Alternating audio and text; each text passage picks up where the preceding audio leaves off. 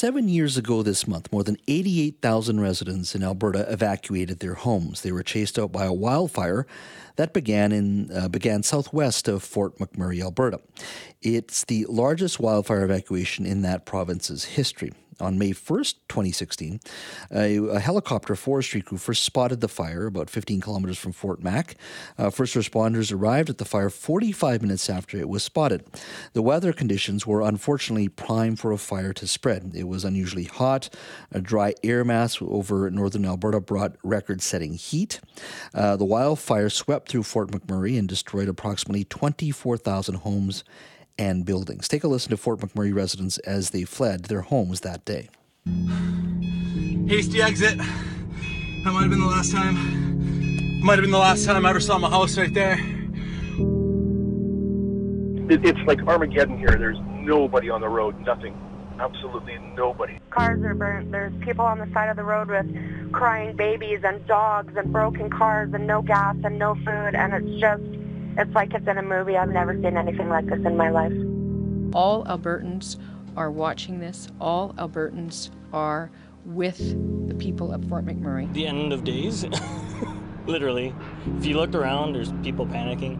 But I need to show you, it, it's not just on the border. This is Fort McMurray burning. This is insane. Holy. Oh, you can feel the heat. Holy shit. This is crazy fear. I'm thankful that we got out alive, but uh, I lost a lot. Well, those events inspired our next guest to write his latest book, Fire Weather The Making of a Beast. Uh, the nonfiction work examines the events surrounding the 2016 Fort McMurray wildfire. Author John Vaillant joins us now. John, thank you for speaking to us today. Hey, Jas. It's really good to be with you. Uh, when did you make the decision to write the book? Um, was it as the ev- events uh, unfolded on the news or after? Well, you know, I think I was with everybody else watching this, you know, big successful city disappear under this gigantic cloud, and nobody really knew what was going on under there. We knew a lot of people had escaped, but there was real uncertainty for many days whether anyone was still left in there, how many were left in there, mm-hmm. whether the city would survive. And so that really made an impression on me as it did everybody else. And I'm a writer, and so I just you know, I stayed with that idea. And shortly afterward, I started looking at the surrounding weather. Mm-hmm. And what I realized was, you know, this is northern Alberta, so there were the lakes were still frozen up there. There were wow. car-sized blocks of ice still on the banks of the Athabasca River. There had been frost within a couple of days prior to the fire, and so I thought, wow, if if you can have a fire of that intensity in a place where winter has barely ended. Mm-hmm. Imagine what it would be like further south, say in Vancouver or Saskatoon or cottage country or something like that. Mm-hmm. And so I just started. I thought, you know, this this isn't a unique event. This really could be uh, a bellwether, you know, a sign of the future, and and I should pay attention to it. Um, sometimes when you see these stories, there's just this hot flash of just energy and of interest from the media and then the media moves on to something else. It's just the nature of the news business. Uh, what was it like for you to go back to Fort McMurray and to hear those stories a year later, six months later, two years later? As you researched this book, what kind of things did you hear from these people? You know, what I'm really glad you brought that up, Jas, because the news moves on, but the and the people try to, but that event and many of these events that make the news are so intense for the, the individuals who experience them that it really doesn't go away. So I was speaking to people six months, a year later, they would burst into tears, you know, men and women. They were scarred, you know, really scarred by it. And I actually went to check in with them. You know, I interviewed dozens and dozens of people for this book over the years, and I it took me a long time to write it. It's finally out now. So I called a lot of them to say, hey, you know, I'm still here. I, I wrote this book. It's actually coming out. And I asked them how things were. And everybody's life is different. Mm-hmm. Like that was a pivot point for everybody. And nobody lives the same life anymore who went through that experience.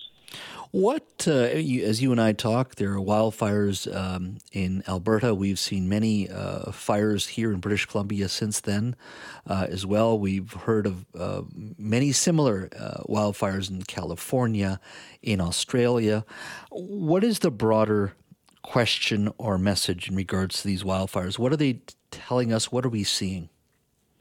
Well, we're seeing a couple of things converging. And one of the things we're seeing is uh, construction in the WUI. And the WUI is a short term for uh, the wildlife urban interface. And that's the sweet spot in North American home construction. You know, you want to be near the forest, you want to have the running trails, you want to have a lake nearby, but you also want to have a cul-de-sac and you know a basketball court and be able to have your kid you know play on their scooter. Mm-hmm. And so when you think of the suburbs and new housing developments, a lot of the construction around Fort McMurray is in the WUI. The forest is right there. And it's a stunning place to live. It really feels good to be there until a fire comes in. And then the fire can seamlessly transition out of the forest right into your home. And the modern home, as it turns out, is filled with highly volatile petroleum products from vinyl siding to tar shingles, vinyl windows. All our upholstery is based in petroleum products. And you get that up to temperature, it bursts into flame like a gas can. Hmm. And so we were seeing in Fort McMurray, firefighters were seeing houses, two story, half million dollar homes, volatilize into flame and collapse into the basement in five minutes. And it, it's almost unbelievable.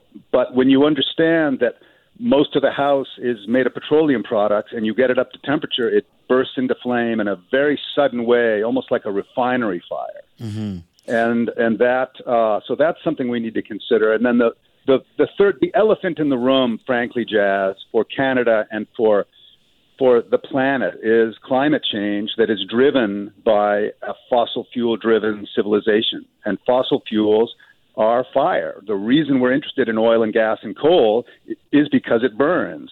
And so we are burning hydrocarbons like no one ever has in history, and we've been doing it decade upon decade and we've actually changed the chemistry of our atmosphere so it retains more heat. Mm-hmm. So we live in a hotter world that is more conducive to fire.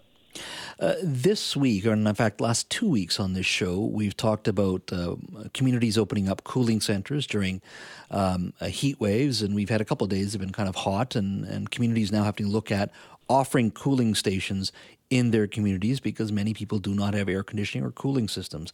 Uh, this week on this show, we've also talked about uh, landlords or a public policy proposal from the Lower Mainland um, Governments Association, where landlords would be obligated to provide a cooling system to renters just as they're obligated to provide heating. We've also looked at brand new schools over the last seven or eight years that have been built, but none of them had a cooling system. So students and teachers are having much more difficult time in the last couple of weeks with a bit more heat in the Lower Mainland mainland, learning where temperatures are hitting 28, 29, 30, 31 degrees Celsius. These are all public policy conversations that are happening because of that very issue you've raised in regards to climate change. Do you think the system, and the system I mean government, ultimately it is government, can move fast enough to address this issue. We're debating carbon taxes are too high, yet our students are too warm in our schools for lower mainland now. And I mean, do you think the system can move fast enough to address some of these issues that you, you correctly uh, brought up? Jas, I, I really do. Uh, I do have faith. Uh, in part, you know, watching how societies and, and cities and towns and, and entire countries reacted to uh, the coronavirus pandemic. You know, mm-hmm. huge changes happened very, very quickly, and you know, I think we we do need to have some forgiveness for ourselves for just the shock that we're in. I moved here 25 years ago, and the idea of there being of people overheating, of literally dying from the heat as they did during the heat dome of 2021 was unimaginable. No, mm-hmm. no one could imagine it. And so this world has changed under our feet and around us very, very quickly. And so we're having, you know, the city was built for a completely different temperature. And so we, re- to the the, the mindset shift that, that we have to collectively go through at the policy level and also at the individual level, at the construction level, at the educational level is really huge. You know, it's all of a sudden we've been told, well, you live in a different world now, react accordingly. And that's a big ask. And I believe we can do it. But and, and we are doing it, but it's it is genuinely shocking and we have every right, I think, to be shocked and amazed and, and frankly somewhat traumatized by the fact that now the weather can actually kill our fellow citizens. You know, even without a fire, just the temperature alone killed more than 600 fellow British Columbians in 2001. And that we just again, it's it's really hard to wrap your head around. No, we obviously we're going to have to do it. Yeah, and you wouldn't have thought of something like that even five years ago. I was reading a New, York, New Yorker article uh, six months ago talking about, you know, there are literally places in this world where human beings may not be able to live in anymore. I, like I, as a foreign correspondent one time, had been based in Beijing. I've been based in New Delhi as well. The city in New Delhi in wow. August, temperature Yeah. would hit about 43, 40 degrees Celsius, 44. It's now hitting 50 degrees to the point where birds are falling from the sky. And people are just, uh, the human body shuts down at some point. They cannot work in that heat either, right? And- That's right. And you raise a very good point. And, and what I take from this book, more than just the uh, wonderful work that you've done and the research you've done and wonderful stories you've told, and I love what I love about best about it is that you remain an optimist. So I really thank you for that. Yeah, no, I really, I really do. You know, we're incredibly adaptable. There are huge changes, really difficult changes ahead of us, but there are so many adaptations we can make that I think will actually make our lives better. You know, I think this fear that oh, I'm going to have to change, so my life will somehow be less, and I don't think it has to be that way. It may be different, but I don't think it will be less necessarily. And and the things that may be less like maybe we do more public transit and you know drive smaller cars or don't drive that that diminishment may not be really such a diminishment it actually might be quite liberating Yeah. John, thank you so much for your time. I really appreciate the conversation today. Hey thanks Jas i really appreciate your interest 911. 911. 911. what's your emergency? I'm on a cruise ship. Ah, there was an explosion. Oh my God, the ship is sinking. I can't get out. There's water everywhere. We're going down. I've got a lock on your location. Stay with me. Hurry, hurry. Hello? Are you there? Help is on the way. Angela Bassett and Peter Krause return in an all-new season of 911 on a new night. Thursday, March 14th on Global. Stream on Stack TV.